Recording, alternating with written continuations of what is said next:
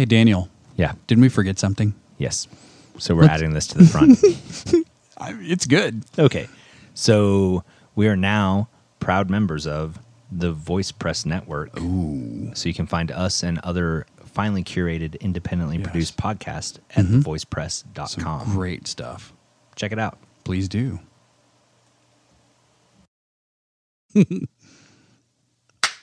High five. It still echoes weird. Really? Yeah. One more. Wow. Yep. But Cool. um, we messed up our we're back. We're back. But what we want to say is we've been here. Yeah, we're for still one here. whole year. Yepers. This is the 26th episode. Yeah, the big two six. That's half of forty two. Yeah. Which is we all know And since we come Mm-hmm. out every other Monday. wait, it's not half of 42. Twenty six is 52. Oops. oh my god. Keep that. Keep that in there. Now I have to What was I thinking? Um, Do you oh. Oh. kid friendly. uh, so anyway, we made it a year. Yep, here we are. Because I was like 42. that's not a whole year. We no. didn't make it. No. Um, Fifty two. Yeah. so anyway, uh, Jeez. I keep the Louise. record books. Well, I just now got the episode count right. Uh, yeah, one whole One year. And we haven't like strangled each other Nope. yet. Um Yet is no, that I- that a threat? No, it's not. No threats. I'm not going to edit this. I'm It's, keeping all it's this good. as evidence. Yeah, sure. No, it's You been should. really good. Yeah. this has been Yeah. so much fun. bringing it to the masses. We talked about it for a while. Mm-hmm. We finally got to do it. We did a live show.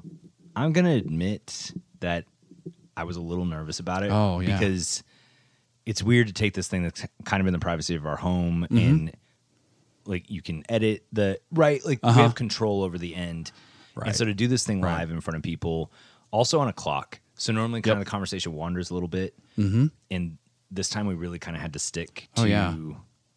pretty like a pretty set one schedule. having four people Yeah. involved too, not counting you and I. right Um Yeah, it went and went and went like right down plus to the wire. Yeah. Oh yeah, I Mm-hmm. mean we hit it almost on the on, to the T. But uh, the guests were amazing. Yep. we couldn't have asked for a, like a better set of panels than this. I think Mm-hmm. Yeah. Mm-hmm. it was just we were super lucky.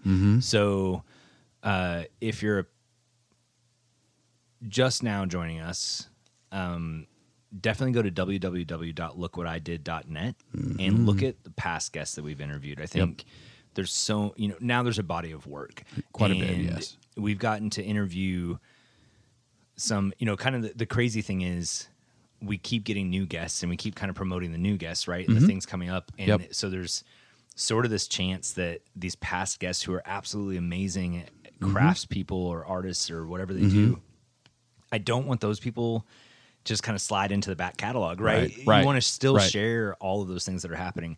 So if you haven't listened to some of the past guests, uh, Chad Moppin was actually a very, very early guest. It was how I met him. Mm-hmm. Yep. And we have an interview with him. Um, And that's the person that brought Death Ray together and allowed Yeah. us to do the panel. It was a So, pleasure. Yeah. The episode and this episode, everything we had to do Yeah. with Death Ray was Was it was amazing. It went super smooth. Yeah. Um, so definitely check out past guests, check out past episodes. For those of you that have been with us for the entire year, I sincerely cannot thank you enough. Mm-hmm. To go from an idea to reality is, and for it to be what it's become so Right, quickly right. Mm-hmm. has just been the coolest ride. So uh, thank you so much for for coming on this journey with us. Yeah. and hopefully you enjoy. This is something special, and I think Mm-hmm. it's something different. I, it's something that like it's it's easy because we, it's something that we believe in. Mm-hmm. You know, it's it's spreading all these different things. Everyone's like, "Well, I didn't realize that about this person." If they know Mm-hmm. them, or if they didn't, you know, it's f- sort of fresh ideas in their head about different types of creators. Yeah. Yeah. And so I think you and I, I what we should do is we should just talk about the year eh, kind of briefly, and let's just throw that on Patreon, and we Yep. can give that out to patron members because those are people who have kind of been on the journey. So I think it'd be Right, cool to recap right. it. Uh, that being said, you as a Patreon member. Not only are you supporting us and helping us keep this thing going, because it legit pays the bills. Like we don't have any sponsors. This Uh-huh. is the only income we have to keep this thing going, to do the travel that we do, um, still a lot of the stuff comes out of our pocket, which is cool because we love Yep. doing it. Yep. But it helped so much to have Yes. the people that we've had supporting us so far. And we have big plans for the rest of the year. Mm-hmm. And so continuing to grow that support would be really helpful. And in return for that, uh, there's different levels that you can support at. And so some of it you get some cool items. Um, but for everybody, you get access to longer, uncut versions of the episodes. Mm-hmm. Uh, we gave this episode actually out um, like five days early Yep. to just Patreon members. Mm-hmm. Um, and w- we have some cool plans with it Yes. going forward. Yes. So let's thank those people, um, on like at least our top supporters on Patreon. Run through that. Yeah, all of our fresh faces and Yeah. No, existing should do- from like the day ones. We'll break our stride a little bit. Let's thank them all. Okay, Yeah, We can do still it. do that, Yeah, so let's do We it. We can. All right. we have the power. A little extra time. We just uh, just reviewed this in front of the board. Daniel, are you okay with it? Uh I, A, I. now you have to ask me. Oh, Aaron, are you okay with it? I. I'm glad we didn't A? disagree because we don't have a tiebreaker. Nope. well, I don't Uh, know. this quarter um, from Shire Post Mint. Uh, yeah. They don't make Still have that moon actually. That's coin. probably a Yeah. little weird. This moon coin from Moon Postman? coin. It'd be weird if they're making quarters. Uh, all right, so let's start at the top. It would. All right. Thank you, Cindy, Jeremy, Catherine, Jennifer, Travis, Tyler, Lindsay, Jesse, Sean, Holly Hill, James, Allison, Deborah, Caitlin, Megan, Dayla, Dryad Gaming Company, of course, Josh, Alan, Chad, and Brian. Brian. Mm-hmm. Right down there. That's every one of them. So, Wow. and a lot of those people have been with us almost the entire time. Yep. Uh, at least half of them. Yeah. Almost from the very beginning. So, thank you so much. Oh, I man. think without further ado, and our guests are going to introduce themselves, but just very briefly, the first panel we did at Death Ray Expo was the art of business. And so we basically just Mm-hmm. sat down with four artists and kind of talked about the business of being artists. Mm-hmm. Uh, it, really interesting panel. I think a ton of good advice for anybody in the creative field, whether you do art or not. Um, we had on that first panel, we had Benji Nate, Mm-hmm. we had Michael Sweater, we had Rob Israel, and we had Ivy. Maggie Ivy, and it, just an amazing panel with Oh, people yeah. that had a lot to share. Oh yeah, a, a- different types of work throughout all of those people Yeah. too. You know, it was the diversity there. What they're doing is amazing. Yep. So, Great people. without further ado, Enjoy.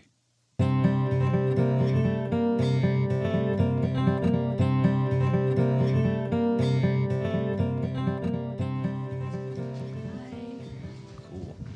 I guess Welcome, everyone. This is really low. Yep. I guess we're gonna have to like Yeah, really we're gonna lean get in. really into yeah. it.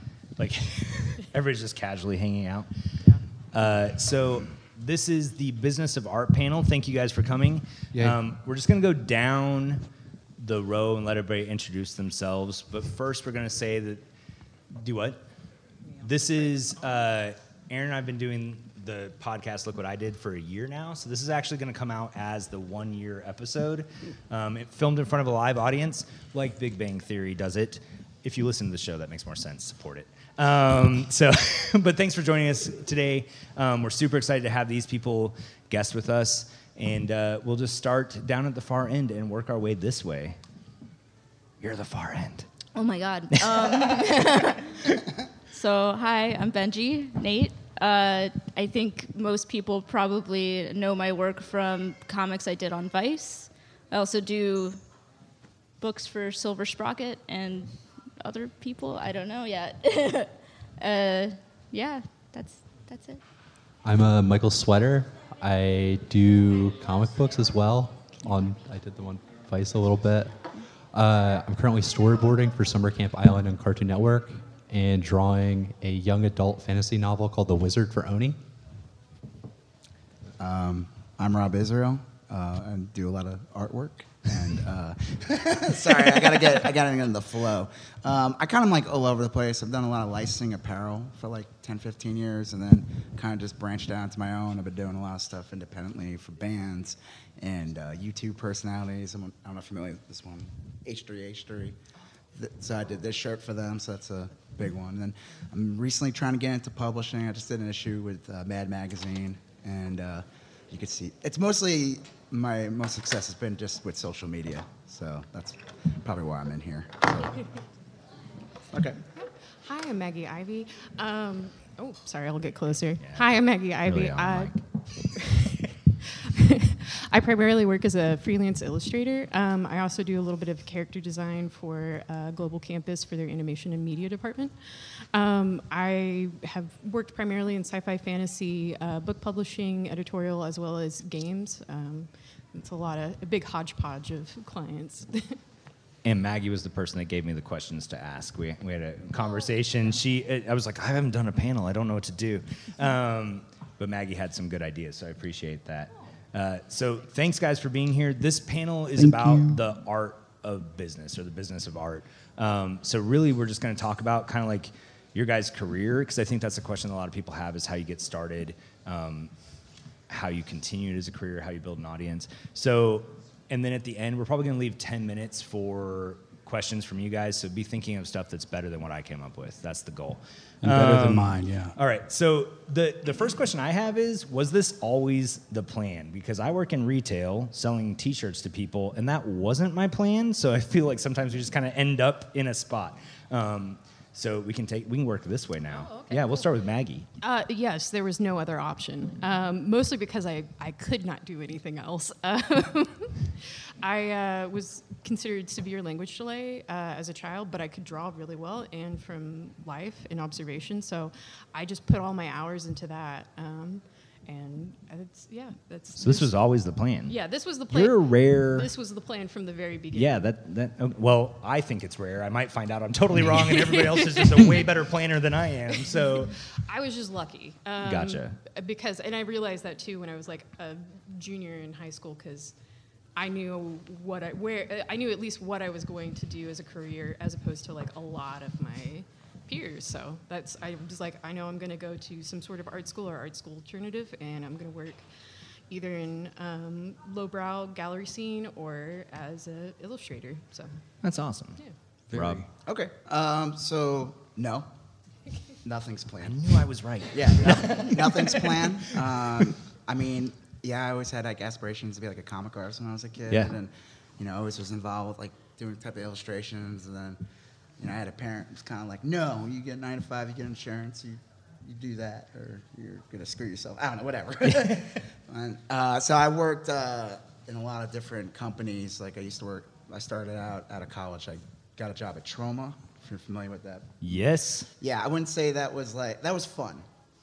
Not a way to make a living, but fun. it was definitely an experience. I made sure when I worked there that I wasn't just doing the job. I wanted to get involved with the fun stuff. So like I dress up as Kabuki Man sometimes for events, and that's a whole nother podcast. Yeah. Yeah. yeah. Let's say that for now. come back to that. Yeah, and then uh, eventually just ended up in marketing, and then found myself in apparel. So like even though I went to college for like visual communications, Mm-hmm. I ended up working in licensing apparel for like 15 years, and then after a while of doing it, just getting burnt out, I I was uh, eventually like an art director for kids apparel, and then I was just like I'm done with this, and I just at the, while I was doing that, I discovered like Instagram.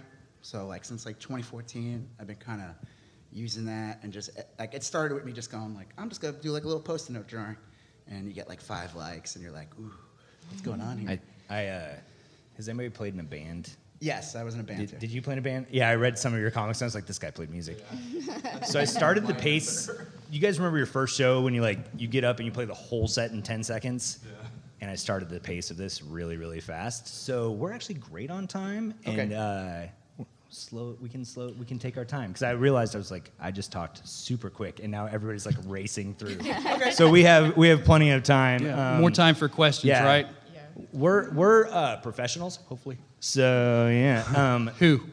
at three o'clock, come back and we'll have this down. Uh, so that's Maybe. um, hit us up, Michael. All right. Well, that's actually a good transition into me.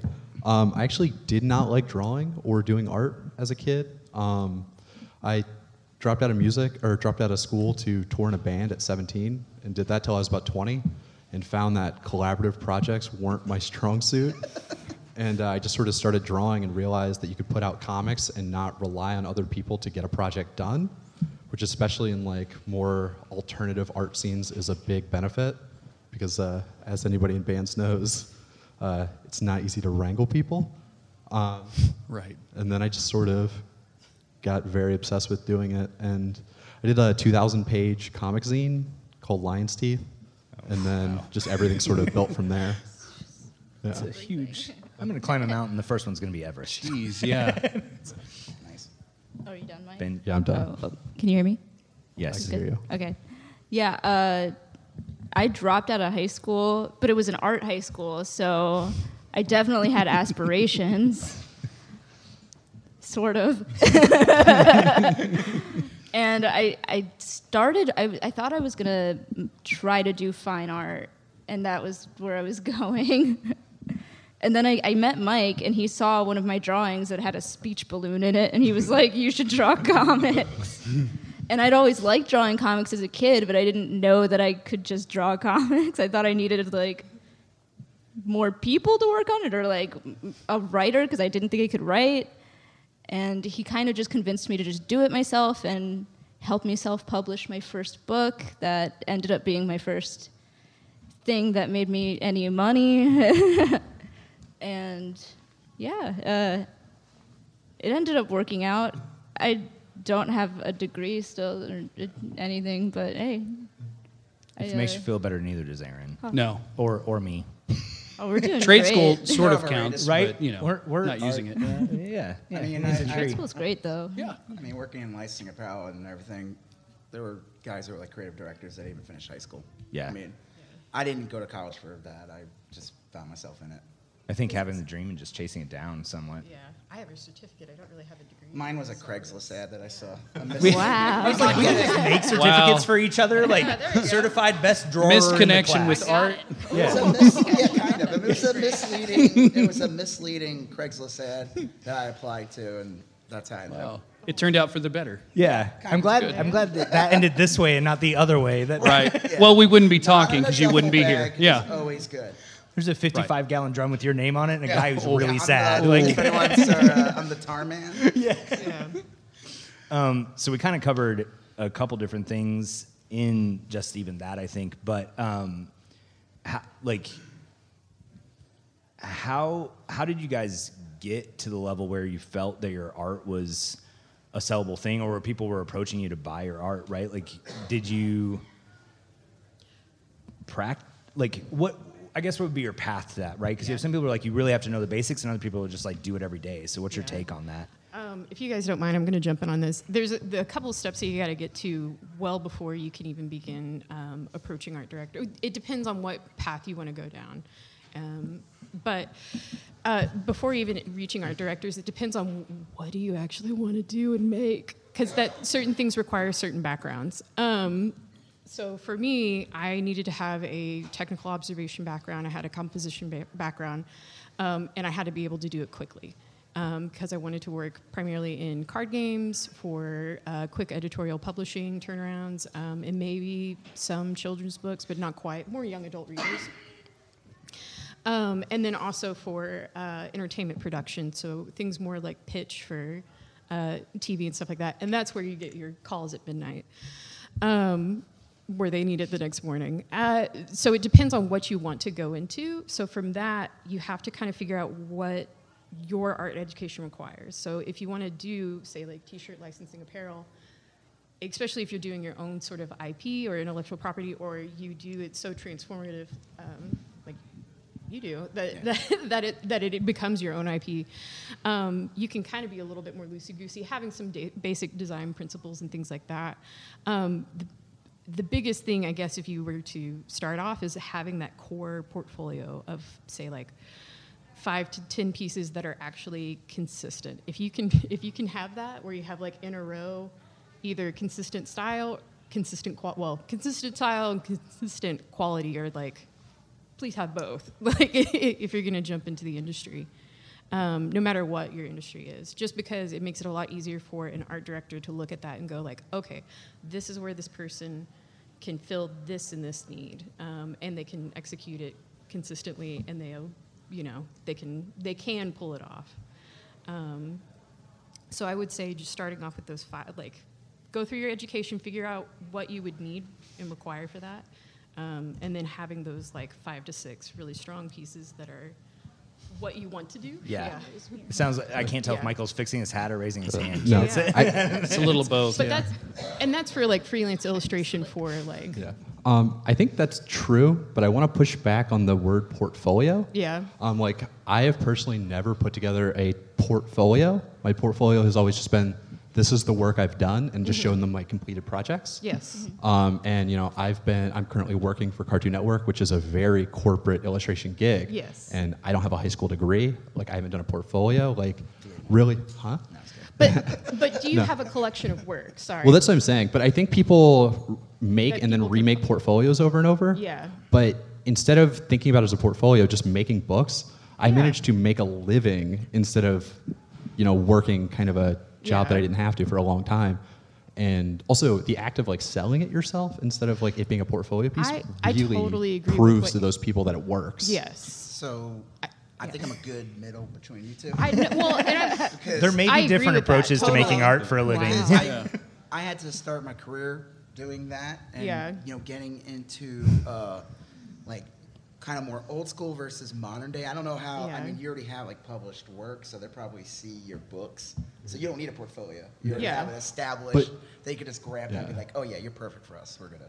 So for me, it was like trying to get into like a company, let's say like a marketing company or whatever, and as I got each job, my portfolio changed. I always, I always tell people, especially if you're going to like college or like an art school, after your first job, get rid of that college Oh, portfolio. I mean, unless it's yeah, amazing. yeah, I mean, like, not just you think it's amazing. Like, I mean, you're. It's all about you got to like separate yourself sometimes from the art you do. Yeah. So eventually, um, with Instagram, social media, I was able to say, you know what? I don't want to be anonymous anymore.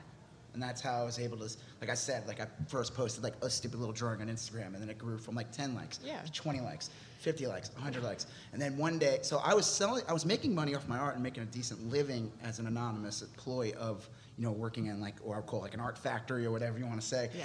And then people on Instagram would hit me up and be like, I want to buy this. And I was like, I mean, I'm middle aged now, so this was only a couple years ago that people were actually hitting me up to buy my art, not saying, not they were buying it like Target or Walmart. They don't know who the artist is. They don't care. They're just like Star Wars and they buy it, you know. But they were hitting me up. They wanted my thing. So I was Right. like, at, for a couple years, I was like, I'm just gonna do this myself. It, like it took me to get my confidence going. I couldn't just. I wish I could have said it. I wish 20 years ago I Yeah. was doing this, but that stuff didn't exist 20 years ago. And I think where Michael was kind of maybe leaning into, I might be wrong about this, is like because we don't necessarily have to have a physical printed portfolio anymore. Like your body of work is kind of a portfolio that you've done, whether it's on Instagram or. Also, I wanted to clarify. Like, I agree. I just think the word portfolio can be Yeah, confusing to a lot that of puts people. Yeah. something in people's Okay, heads. no, 'cause yeah. Like, because when you look at professional people's portfolios, it is Yeah. just finished work. Yeah. right? Yeah. We could say body of work in place of portfolio almost. I guess. Yeah. I mean, think if you get, changed.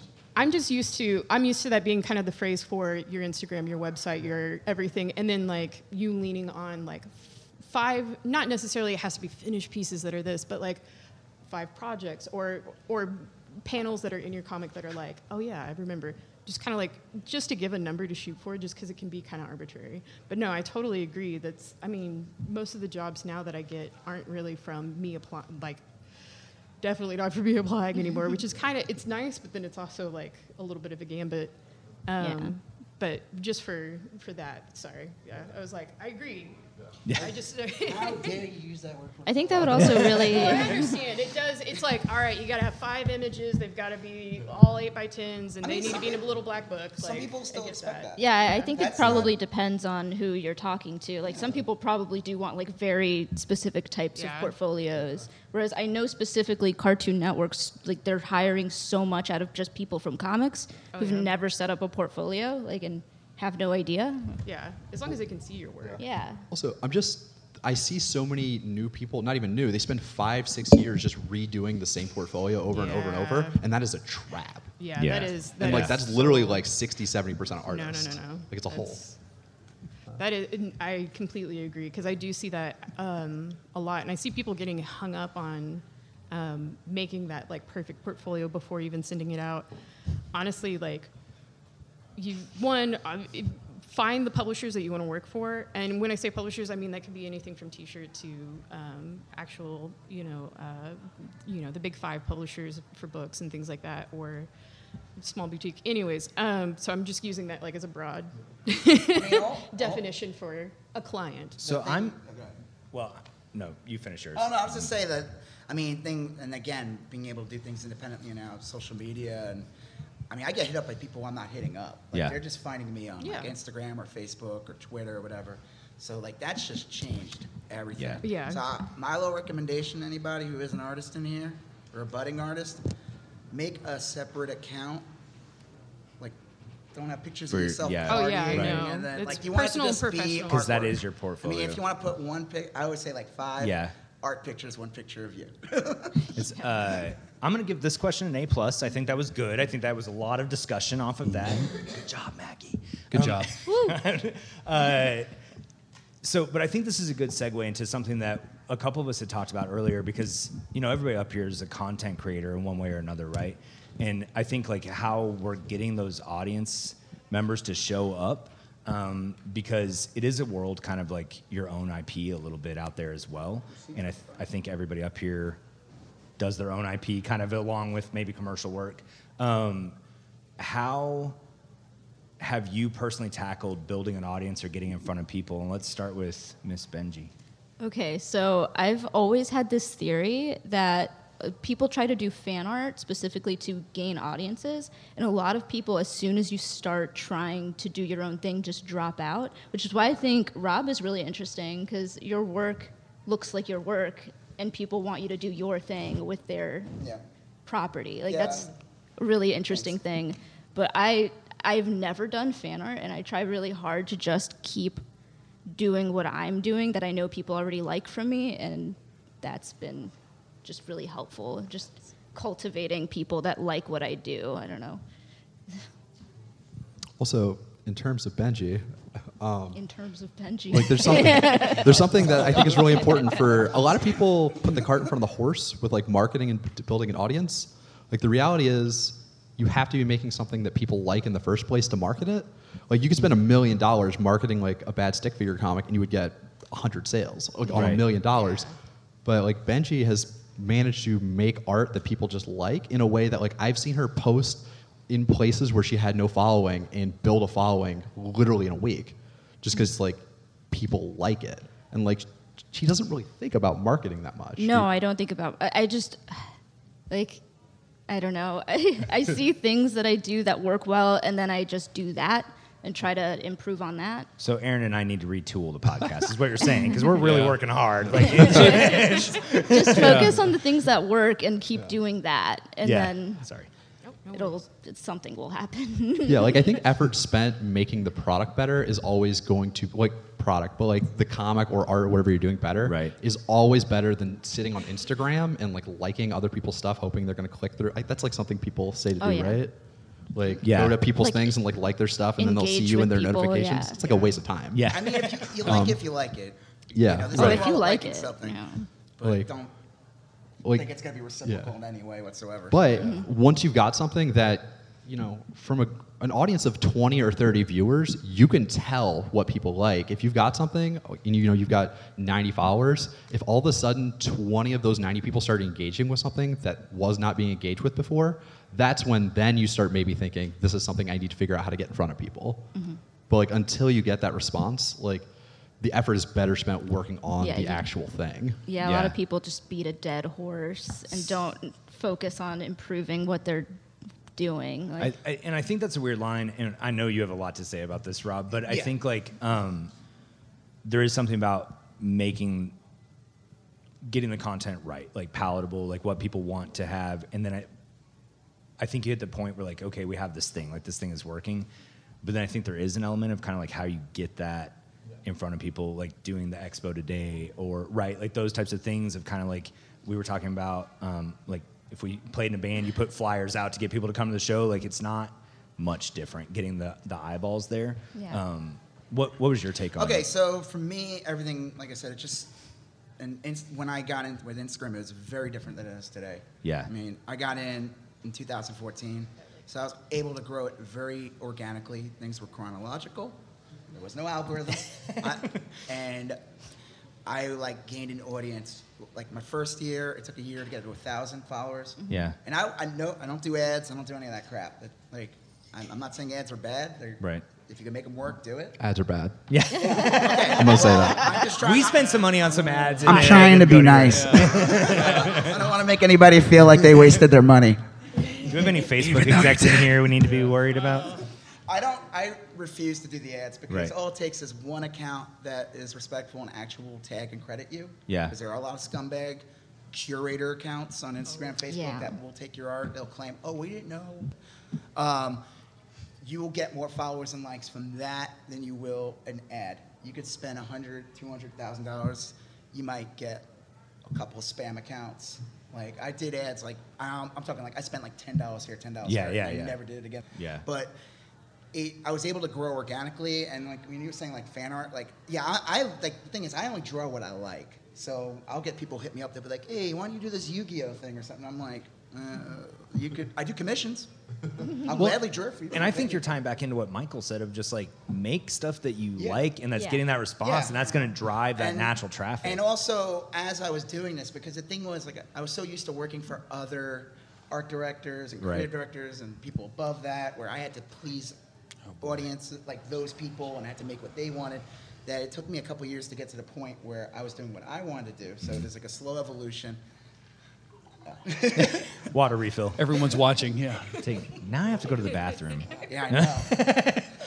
Thanks, Benji. So um, it just it took a while, and you just get a it, like it was like an organic thing. I think now though it's it's tougher. Yeah. It really is. Like if you're like going into like social media now, it I feel like they took something that was great, that was able to grow like community and grow people, and I think it's becoming now uh, like you got to pay to play. Right. And it, it's yeah, I don't know. I don't want to like turn people off from doing this, but it is not as it's not what it was a couple years ago. Yeah.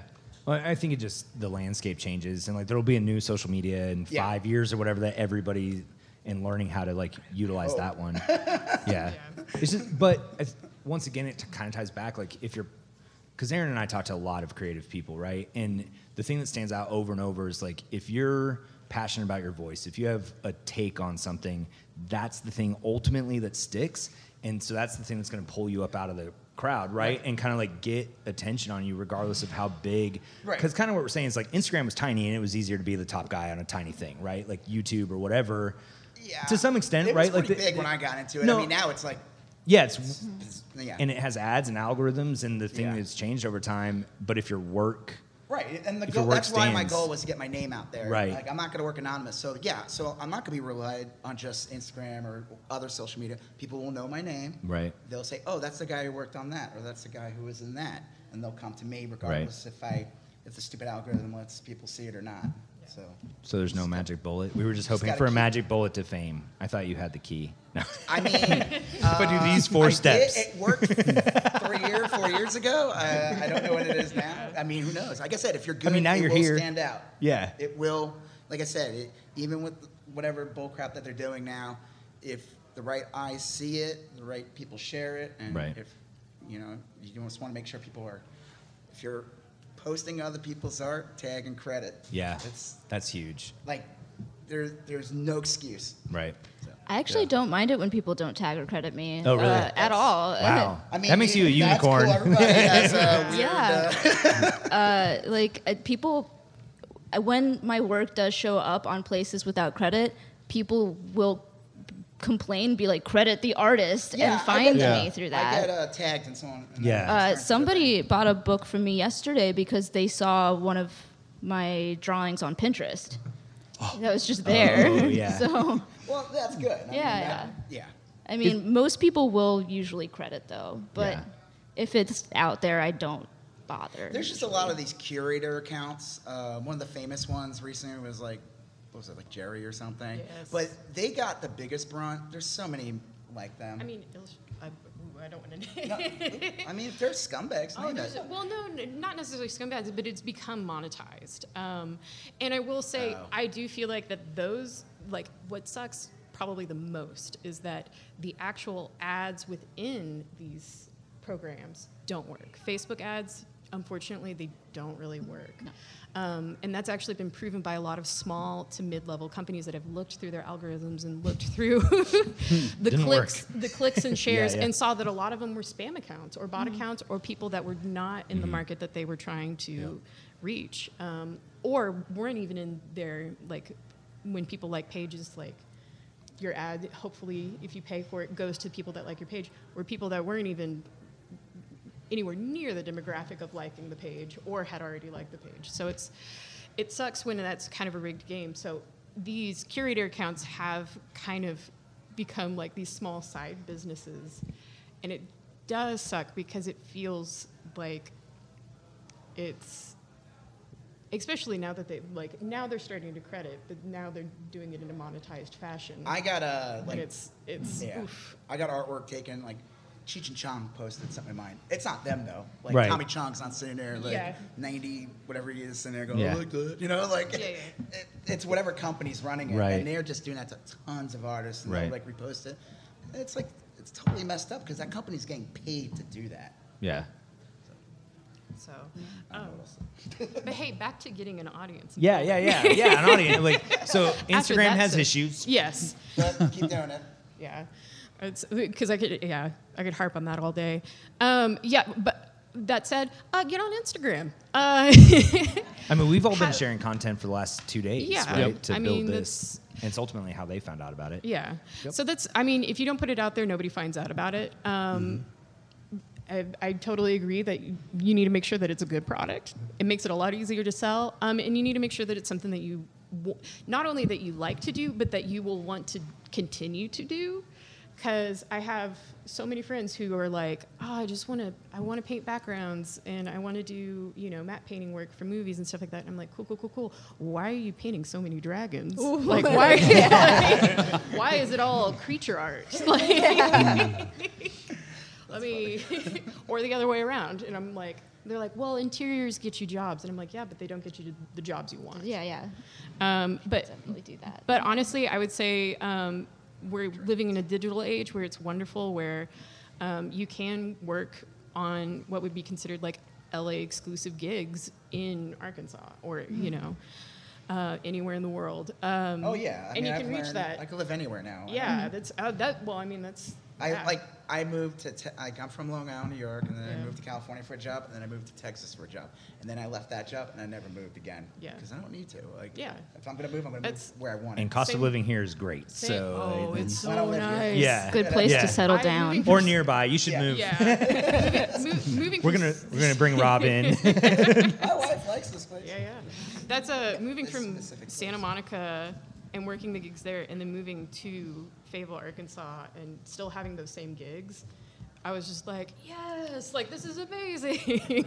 Because you moved. It's it's actually very trendy for LA, like anime animation screenwriter people, to move to places like Vermont, New Hampshire now. yeah, Right. that's Just because it's so easy to freelance. Yeah. It's gonna be expensive everywhere. yeah, yeah, sure. Especially if you're doing Get like, in early. Uh, especially because there's been a big trend, especially with the game studios, uh, of house lancing, where it's like we're gonna just get you on a, uh, you know, you you need to come into the studio, but we need you uh, only really for like three to six months, and then we'll renew your contract. And it's kind of like great. So I'm like getting none of the bennies, but like all all of the extra costs that come with like living in the city, and yeah. Anyways, um, but uh, it's digital media, so getting yourself out onto social media platforms, um, and make sure that they're platforms that you actually want to be on too. Um, I love Instagram, set it and forget it. I go through, I respond to questions, comments. Twitter, I love viewing things, but I don't really participate in that ongoing conversation. So I usually don't post my art on Yeah. there because I'm not a participant. I'm not an active person. So I outright deleted my Twitter because I was annoyed with like my friends' conversations on there, and I had thousands of followers on there. Yeah. it just wasn't worth it. Like I'm all Instagram It's- now. Can you just pass me your account? Like No. we, we have like twelve. I actually deleted it. So that's Trade it over. that's that's the big thing is like Yeah. making sure that it's actually a, um, Useful tool. Yeah, because I mean, I have a I have a Facebook page that is deader than dead that I've like haven't posted in maybe Facebook three page. years, and I need to get Also, rid of it. Also, you should delete it because when somebody Googles your name, that dead Facebook account is one of the top results. and Yes. it makes you look bad if that's Yeah. the first thing they click. Yeah. Looks like Yeah. you're not doing Yeah, anything. like- well, and Yeah. it's Fair. it's nice to have a cleaned up SEO where it is just like the things you want people to see being those first that one that first page. If you can dominate that first page, it's always so nice. And then two, and then two having the first five links be So you did. Pe- You things you actually just people to touched on something. I think that's like you don't think about until you're in the content world. But SEO, like, it's actually search engine optimization, right? So it's making sure that you're using. You can clarify, Yeah. No, I was just gonna make a joke about it. and then a joke from Michael. Um, but yeah, why don't you actually talk about that? Do you want to talk about SEO a little bit because I think that's something like that Aaron and I have struggled with in just like like track. I mean, if you have something to say on it, I think that's I valuable don't. stuff. I don't know how it works. I just know if you Google yourself Mm-hmm.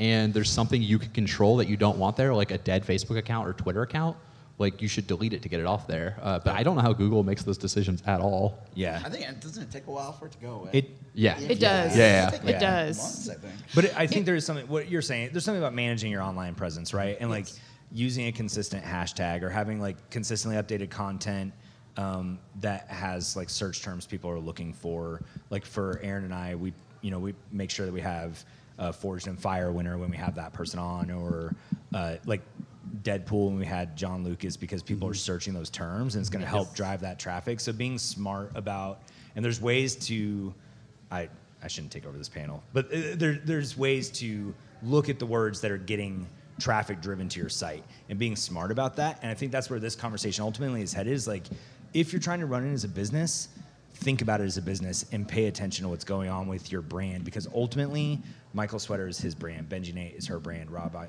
is his brand, Rob Israel, sorry, Maggie Ivy is her brand, um, and and that name is a brand, and you've got to be smart about how you're managing that, right? Um, especially because I have a lot of like friends that started off in like on DeviantArt or on Concept.org, and they actually for a long time went by their username.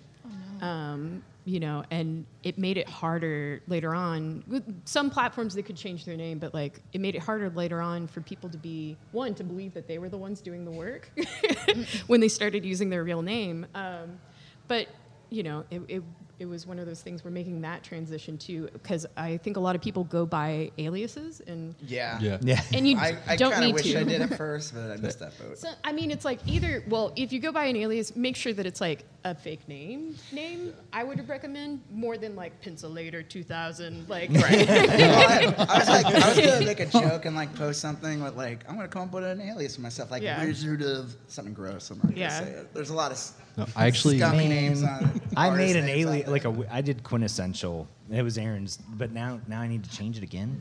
yeah. Well, I mean, I don't. Uh, here's the thing: follow your bliss. Do what you want to do.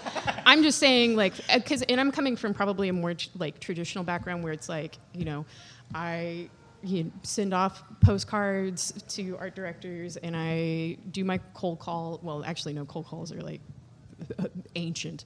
But like i do my emails where i check in every three months and like let them know like hey i've been doing new work. Here's this you know um, pounding the pavement.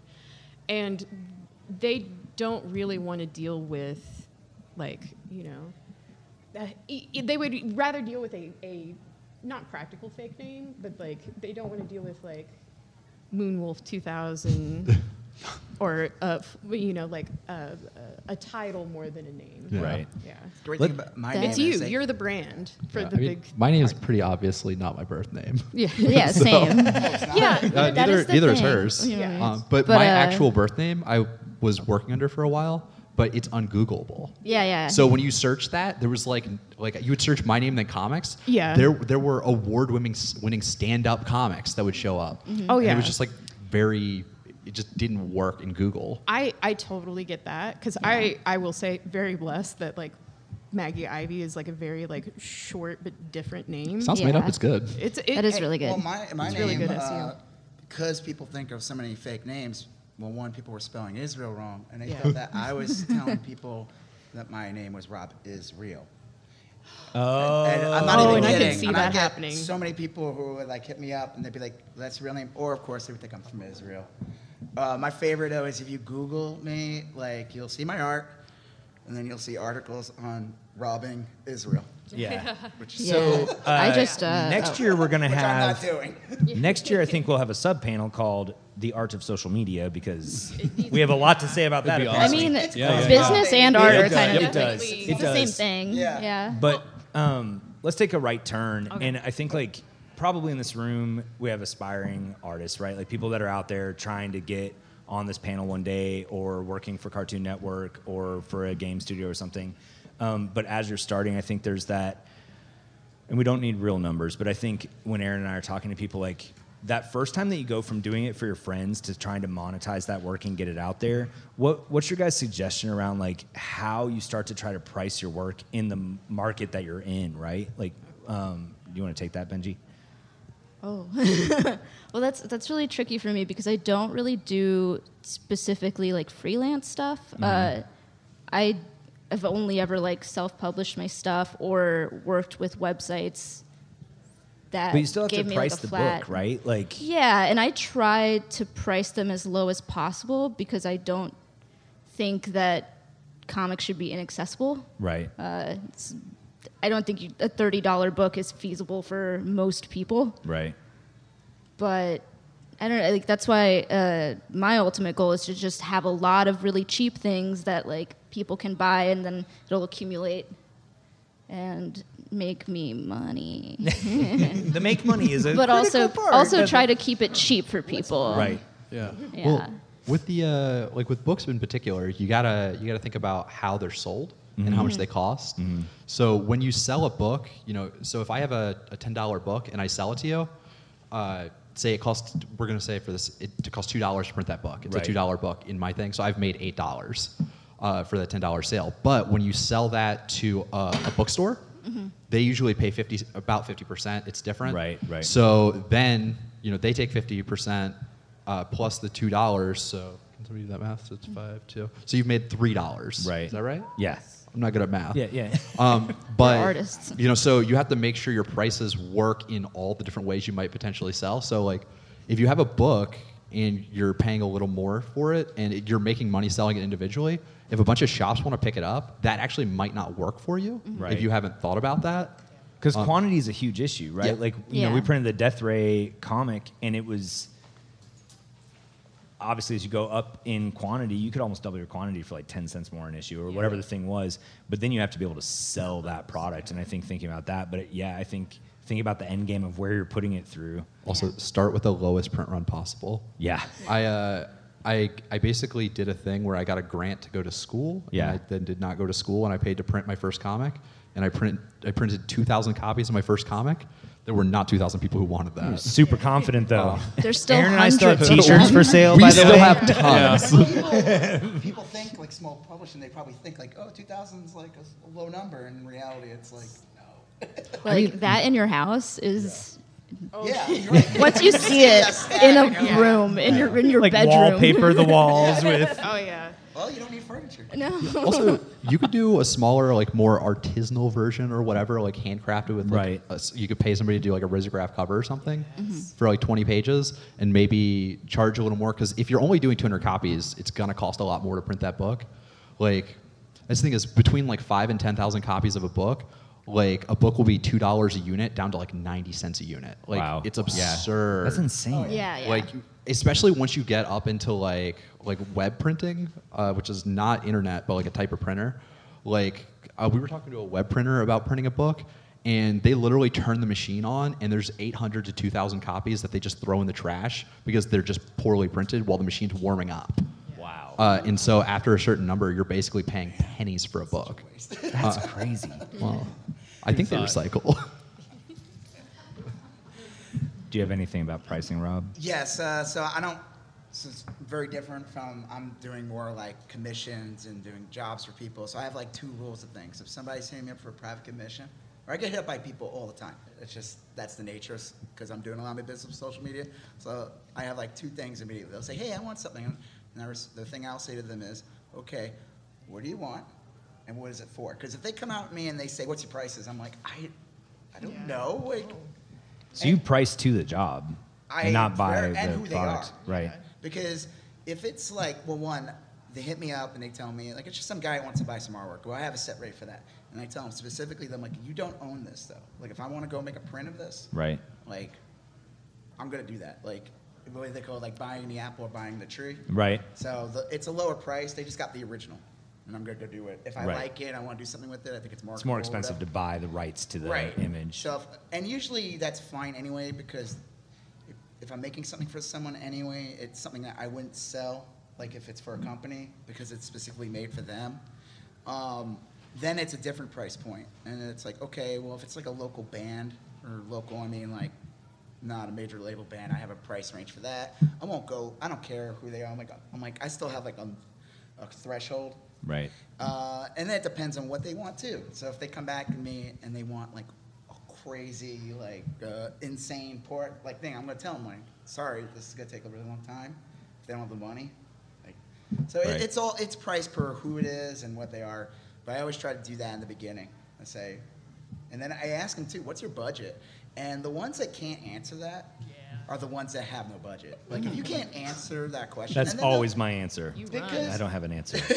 well, the thing is, because they, they want you to say something, and I refuse to because I don't know who I'm talking to. Right. You know, and I've gotten like con where I find out like they're like I'll look them up too. Like if they hit me up, I'll do like a little Google search, and I'm like, okay, this is a big company, or this is like they got a big web store, and they're. You just got to be careful. You just got to do research as you're uh, who you're, when you're talking to them. Right. Just don't. They want you to just say something quick and easy. You did remind me about something that I forgot I wanted to say. Yeah. Is um, I don't I don't do uh, anything I don't own, which is why my my accolades for being here don't really seem as impressive. But I turn down things because I I won't have any ownership over them. I ghosted Boom for doing Adventure Time comics because they don't pay enough, and also I I just don't want to work on anything I don't own. I did the comics for Vice because they only paid me 600 a month, which was just enough for rent. And How many is that though? How many are you doing for that? Yeah. I mean, it's your mom. how many how many what? Like How how many- many, how many- comics do you have to do to get that? I didn't have to do any certain amount. Like I could have just done one page. Oh. Like, but I owned the rights to everything, and then I printed the book Yeah. for that after with a creator-owned publisher. It was basically paid advertisement. It was it was basically paid advertisement. Yeah, so I just completely That's good. No. own that, and I can like talk to animation people about it because it like belongs to me. Yes. And I think owning IP in the world we're in right now with so so content Yeah. hungry, if you have a good idea or like a good take on something, like that's a really valuable thing to retain. Uh, the one good thing I have too is uh, social media shaming, uh, where people have stolen my artwork. Mhm. I've had artwork put on T-shirts and Oh, yeah. like Oh, yeah, it's I bad. had people hit me up, I, and I have like, and the thing is, if people think they can get away with it, but my followers will contact me. They'll take Mhm. a picture of it. They'll be like, I had a, a fan of mine who lives in Argentina, and there was like a, a pretty big fashion company down there, and they literally stole my artwork. It wasn't like, I mean, it was exactly it. And you just you bring it up on Instagram. I always love the people who are like, get a lawyer. I'm like. I'm like, oh, okay, let me. Get Have a- you ever priced a lawyer? call- LA Law. Uh, let me call him up. You yeah, need two exactly. Vice deals for sure. Right. Like, LA, Law- like the lawyer is like, listen, this is probably like a couple hundred dollars of money here. At Look, least. Yeah, the lawyer's like 500 an hour. Yeah. go away. And, like I'm like, I don't know. It's usually I, the people who say that I usually just ignore that. I'm like, okay, thanks. but uh, it, the great thing about social media is people love. The one thing people do react to is they want to like they'll come on those people's pages and they will just harangue the shit out of them. Mm-hmm. Yeah. Sorry, I'm cursing. Uh, I just have to bleep all this out later. We're a family friendly show till you showed up. No. sorry. yeah. It's all good. Well, I'm just gonna curse now. you, you can pick your own No, sound. now that you told me I could curse, I won't. If you told me the opposite, Oh, I yeah. just uh, Yeah, a right, right, right. Uh, so, yeah, people will go on there and they'll be like, "This is Rob Israel's art. This is Mm-hmm. you know, you piece of crap." You piece, like and people, and it's like, hey, whatever, whatever works. But it, that's one of the good things about social media is like, it does get like people from other countries and or people in other states that think they could get away with stealing work. And the funny thing is, I've actually gotten gigs from people because of that. So the companies that have stolen my artwork. That's and, sick. and they'll claim they didn't know. They'll be like, I don't know. Or they, Yeah. the problem is there's scumbags out there that will Google and find artwork and then they're getting paid to do a layout. and so that's what happened. like Oh, one yeah, guy, and I'm like, that's my artwork. I'm like, literally, they just went to my Instagram page, took the square, and put it on your packaging. And he's like, yeah, it was like low res. I'm like, well, yeah, because they took it from. Right. So that's how I get all my money now. Yeah, I mean, I have I have one particular design that's heavily bootlegged. Like if you Oh, Google the search term, there's probably 70 or 80 people bootlegging it right now. Yeah. And you know, the company we I work with to do that, like we have lawyers and legal representation. We basically just decided it's not worth the time or effort to even think about it. Right. Until it shows up in PacSun. Like Right. if it shows up in PacSun, that's basically a payday for me. Right. Right. Um, so we're just not even thinking about And it. And unfortunately, like China and just kind of the East in general is the wild west of copyright. Um, Oh, Yeah. they have catalog. When you get a pin insane. printed in China, they will then put that pin into one of their catalogs Oh, that yeah. they sell to distributors. Yes. Like that's how my That- stuff got bootlegged, that- basically. well, and I, I will say too, it's actually become now a selling point on Alibaba that they won't steal your work. well, that's the thing. I have a, you know, I do, like I said, I do uh, fan art or derivative artwork, and Yeah. so I've had some some of the stuff I'm uh, most famous for was like doing a lot of Rick and Morty stuff that has been so freaking bootlegged, and as one that's just gotten out, China literally traced it. It's a. Tra- I'm like, I'm looking at it. I'm like, that is my artwork, but it's a really shitty vector trace. Right. And I constantly get people. It's all like the local weed store. So like, if you're on like some I was gonna the say, I've seen it. Strand or Wharf, whatever, and you see one of those lame like bong shops, guarantee you get a see the thing in there. And I always contact them, and they never give up their vendors. They're always like, Right. they're like, oh no, I got it for something in China. I'm like, okay, what's the company? And you- Because it's so like- hard to fight it. I mean, the thing is, it's like, yeah, they're buying it for nothing. I was going to mm-hmm. say That's they the- don't even know. They just they, They know. oh, okay. They know. Oh, no, no, these people know. Um, so I want to go back to the pricing your work, valuing Yeah. your work. Um, these are n- numbers, but they're not hard rules by any means. It's just kind of like a good goal to kind of hit for. Um, like what you guys were saying with having it be your own merchandise, you do want to shoot for like an 80% uh, profit. Um, just because it, it helps out, especially if you're doing it yourself, it's your own IP, things like that. So we're talking like prints, T-shirts, um, things like that. So that's a good rule of thumb as far as pricing your work. So you take the cost and then kind of add that 80% on. Um, if you're working with, say, um, wholesale or working, with, so it's still you're in charge still of making that manufacturing, making those prints, making those greeting cards or T-shirts, um, but you're selling it to a third party, um, and they're buying in bulk. Back to what you were saying, which is uh, the 50% uh, is typically what they buy it for is 50% cheaper than whatever you're selling at retail so that they can sell it then for 50% Yeah. and that once again you may not get that um, lovely 80 cut but like typically you want to try to keep it to a, a 50 60% pro- profit for that um, and it depends on if, if you like that stability or if you feel that that's like a constant client that's going to keep coming back to you. Um, for freelance gigs like rob was saying um, you want to know what rights that they want um, how many publications that they've done beforehand. Um, so there's something called first, first world rights um, which are the it, it's everything from digital pro actually i think they even have to specify promo because i always see an extra little clause in my stuff.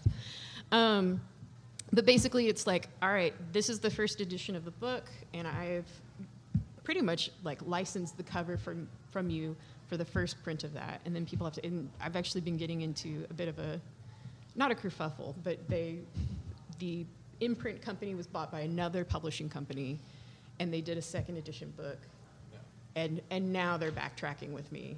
Oops. yeah and so and it's it's one of those things where um, one it also sucks because you have to be on it all the time because i didn't even know about that because that was like a project from like five six years ago and i just so happened to google it and was like oh wait a minute Hey guys, so we're we're Yeah. coming Oh, close on okay, no. time. So I just want to give you guys the opportunity for like um, kind of any piece of advice that you feel like we haven't really touched on for people that are working towards becoming you, right? Um, so if you guys have anything, like I just want to give you give you a moment for that, and then we'll open it up for questions to you guys. Um, they'll, be better than anything I've asked, I'm sure. So. Uh, if you guys want to start and just kind of like anything that you have to say is just kind of a final piece. Um, uh, real relationships lead to real work. That doesn't necessarily mean that you're friends with everybody or that you're a doormat or doing favors. Um, it's just clear communication and actually like uh, the best references I usually get are from my friends. Best gigs I've ever gotten are from people that I've made, not necessarily a super close, intimate, genuine connection, but like we met, we were good acquaintances, and and yeah, real relationships lead to real work. Plus, that just sounds cool. It's a good, it's a good also add to the real relationships is like, yeah, like if you have any local conventions or expos or shows, Yeah. go to them. Like people are always looking for people there, and it, meeting someone face to face, like it, you, they stick with you. Like as opposed to just emailing somebody or following them or DMing them on Instagram. Like face to face meeting with people is really important. That's it. That's all I have. I, I tend to put my foot in my mouth, so sometimes it's better uh, anonymous. um, yeah, go ahead. No, no, oh, I mean, just draw, do what you like, and just keep working at it. I, you know, I get hit up by people all the time. They ask me like, "How do you do this? Or how do you do that?" And I'm like, "I don't know how to. I can't answer that." I'm like, "You just got to keep doing it, but you also have to be willing to rip it apart." Right. Like, and that's the one thing I've learned. I, you know, it's like I said, I wish I became like an independent artist at 20 and didn't do it later. But having to go through, like I call like boot camp, dealing with like these very brutal licensing apparel people, Mhm. dealing with licenses, and like you get you you're tr- it's almost like your eyes being trained. You're seeing things better, and I've been able to take that and use that in my artwork. So you just gotta like be able to accept criticism in any way, po- and like reasonable criticism. There are people who like will who just want to rip you apart. Oh, like yeah. that's, and you gotta be able to know that from actual Right. criticism. Yeah. So. My advice to new people trying to get into anything is always don't get caught up on striving to be the best person in the room. You know, like when you go to a major company, you're going to see these great people you know of at this company, like at a comic company, and it's unreasonable for you to try to be them. But if you think about it, just get better than the worst people in the room and be able to complete projects. Uh, if- That's the goal. if you look at any company, you can find four or five people who you can realistically, not to be mean to them, but you could probably get as good as them. Yeah. And we're, li- we're in a culture where a lot of people, for some reason, can't complete projects the same way people used to be able to. Yeah. Man, If you on can time. complete a graphic novel and it can be mm-hmm. mediocre, Yeah. you have a job. Yep. Yeah. Like, period. Oh yeah, It's deadlines insane, is key. for sure. If you Yeah. can't a deadline, like if you look at any company, they're all putting out pretty mediocre material. And Yeah. like, if your first project, like, it's not going to be a masterpiece. But it's yeah, but like, done. As long just as it's don't done. strive for that greatness. Like, do that after you do the mediocre thing. Actually, I, Yeah. I do have one thing um, that, uh, since you brought that up, that has been a, an advantage, especially working in licensing apparel. I would have like a salesperson come to me at like four o'clock on a Friday and say, "I need a whole package for Walmart," and I would be like, "What?" But that's trained me to like do artwork on the side. So when people tell me, when they say to me like, "Hey, I need this from you," and I give it to them, even like in a week, Yeah. they're like, "Whoa!" Like they're so used to dealing with artists that just vanish. or- Yeah. That's Neil Gaiman has the the three major, and I'm, I don't know if it's just him, and maybe he took it from somebody else, but I was introduced to it. It's um, be good at, if you have all three of these things, you'll you never starve. You'll always have work. If you have two of them, awesome. That's like a great job. Which is be good at what you're doing, be responsible and quick with what you're doing, and be easy to work with. So it's like keep up good communication, hit your deadlines, and if you can be great at it, oh, then How are you then here? if you can get if you can get just two of those even, so just be nice to work with and So- okay what you do. You should be, you should be okay. We have pretty much exactly 10 minutes for audience question. Aaron, my cohort, did I miss something, Benji? Oh, what? Oh, I just. Yeah, we didn't get to. No, I was getting to add anything. Oh, yeah, sorry, go. Did you have something to add for No. advice? No, I did not. Uh, I'll Do you have throw something advice in. for me? No. Don't worry about quitting your day job too soon. Yeah. Oh, That's it. That's Can it. That's it. I'm done. Yeah. When you're reaching out, so for traditional media, when you're reaching out for art directors, please, I, I have told so many of my friends who have had a job at a studio or things like that, send out your your work, since we're not using the word portfolio, um, send out your work to those art directors six to eight weeks in advance from when you're planning on quitting your job. Please, please, please.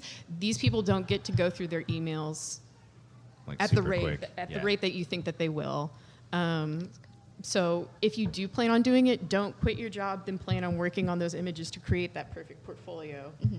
Just send, send it out, and yeah, because they won't even write back like, "Hey, I got your email. I'm gonna look at it later." Like, So really quick, the stress Yeah. of doing art very quickly for no money early on, I would have gotten so much farther, so much faster if for the first two years I was professionally working, I would have had a job at Target. yeah, Like it would have been easier and yeah, faster. Yeah. yeah. Um, so I think for the question format, what we'll probably do is like let you ask a question. Why don't you pick the artist that you want to answer that question? Because otherwise, we'll probably just get one question.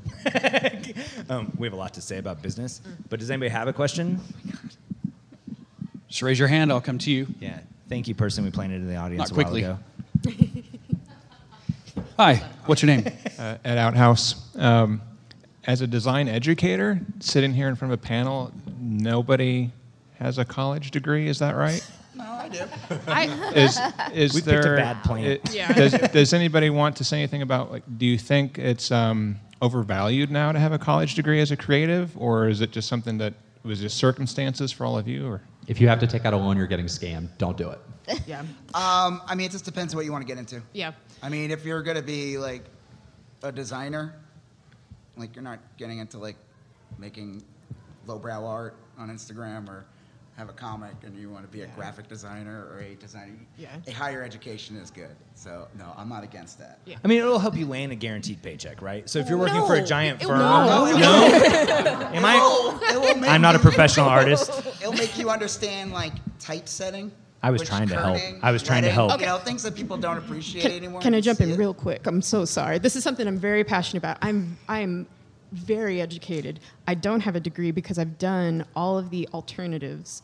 So please look into please look into Schoolism. Please look into online courses um, because they have gotten so much better. Ooh, workshops. Workshop. Oh, workshops. Yes, yes, yes. uh, and if you want to do classic realism, I was trained. Um, you know, I say the Florence Academy of Art in Florence, Italy.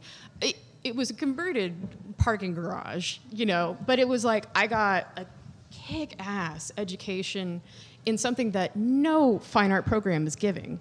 So they're look into alternatives because the art education is out there. Unfortunately, there's so much red tape, there's so much bureaucracy that a lot of programs, like I mean, what KCI like got rid of their it, the illustration program for like two hot, you know, two years, and then they realized like, oh wait, this is an actual industry where people are working, and they had to bring it back and rebuild it from the ground up. So it's like The it's best- overhyped, unfortunately, because it does cost too much. Yeah. The best comics education program in the United States is the Sequential Artist Workshop in Gainesville, Florida. They operate out of the back of a strip mall. Yeah. Uh, award-winning cartoonist, the best inking uh, teacher I've ever met in my entire life. I went there for a few months. It was too hot because it was Florida, uh, and I had to leave. But like, it's a few thousand Yeah. dollars for the year. It's non-accredited. Yeah. No one at Cartoon Network, no one at Oni Press, no one at Vice, at any place I've ever worked has ever asked to see my degree or credential, credentials. Yes. It's never happened. Absolutely. Um, and that school's great, and there's tons popping up. There's one in Pittsburgh, uh, the cartoonist Yeah. residency row Yeah. home. It's amazing. Award winning great cartoonist. A better, more renowned cartoonist than you will find at any major college. Yeah. And I Well, think you bring up a good point of like, you guys are all seeking further, furthering your skill set, right? So the question maybe becomes like, what's missing in a traditional uh, they institution? have to teach you math. right? so just narrow the focus. I went to college for visual communications. Yeah. So I wasn't going for cartoon illustration or comic or any of that. It was really just for like marketing and advertising. So I think it all, the, and it was a state school. So Right. I didn't go to like SVA or like, Yeah. I don't have, thankfully don't have like student loans that I've like, but it just depends on what you want to be. I mean, Yeah. that's really what it comes down But- to. Do do we have another question? Because I think we can talk about this for No, a no, no, long I- time. Can I add just one last thing to it, One and then we last can thing. move on? I promise. Six words. All right, cool. Um, go go to the school for the teacher. Um, kind of back to your thing because it's what you want to do. Because the thing is, is what's nice about these alternatives is that you can go specifically for that instructor. Whereas when you go to a state school, maybe they're not teaching that class that year. You don't really think about that when you're 18 years old. You're just like, oh, okay, cool. I'm going to go to this thing Yeah. um, really research the people that are actually teaching the course, um, not necessarily the course itself, because that's where you're going to get your information from. All right, bye. Don't take it a loan. Uh, I'm Rachel. Uh, do any of you struggle with imposter syndrome, and how do you deal with it? With what? Every day. Oh wait. No. Not necessarily imposter syndrome, but I feel like I'm a very good con man, and I'm like one step ahead of getting caught. That's what I feel like right now. I do feel like I'm solidly me, but I'm like, when are they going to catch on? Oh yeah. No, I fully feel like I do not belong here, and it's fine. I just kind of ignore it. I just like other people like what I'm doing, so I'm just not seeing what other people are seeing. Like I can't be my own judge, and I will never try, even if I think I'm garbage. it doesn't matter. It doesn't matter what I think. It matters what the people hiring me think. Like people buying my books think. Also, very famous, talented people I've met are imposters. so, like, legitimate, just like, oh, you don't like this, you're like in this, like, just do it. Like, Maybe I'm dumb. What do you mean by that question? Exactly.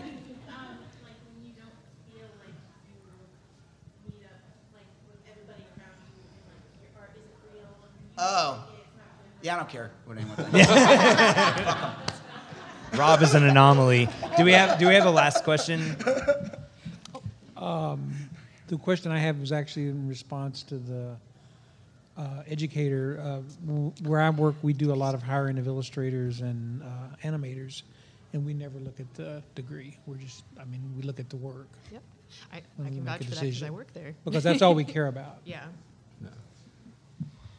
I remember coming in uh, to that job actually with a resume, and uh, uh, David, my uh, supervisor for Global Campus for their character animation and um, char- uh, character design, and he, I was like, "Here's my resume." And he's like, "Okay, that's cool, but like I." I, we had my website pulled up on his computer. He's like, "This is kind of all I really needed to see." I'm like, "Oh, okay." So Yeah. that's yeah. Alternatives, please look into them. That's We, we can probably do so one more much question. So that was that was pretty fast. too. We've got a guy up front. yes. Yes, sir. Siddharth. Hey, um, so I don't know if you guys have heard of this uh, idea that the hundred true fa- fans, like if you have just hundred true, true fans Yeah. who will buy everything you, you make, that's enough for sustenance. Like where do you lie on that that idea? I, I believe in that. I mean, like I said, like I have two Instagram accounts. One's 92,000 followers, one's 7,000 followers. And I've noticed I'm getting more success on the 7,000 follower one. I mean, there was a, like, cause I've told people, cause I've been having issues with the algorithm, uh, so I'm like, follow me on my other account. So the people that are actually seeing it are following me on the other account. And yeah, I've learned that. I've talked to people who only have like 200 followers, but those two, out of those 200 followers, there are 100 followers that are constantly hitting them up for commissions. So that's enough to sustain. Oh yeah.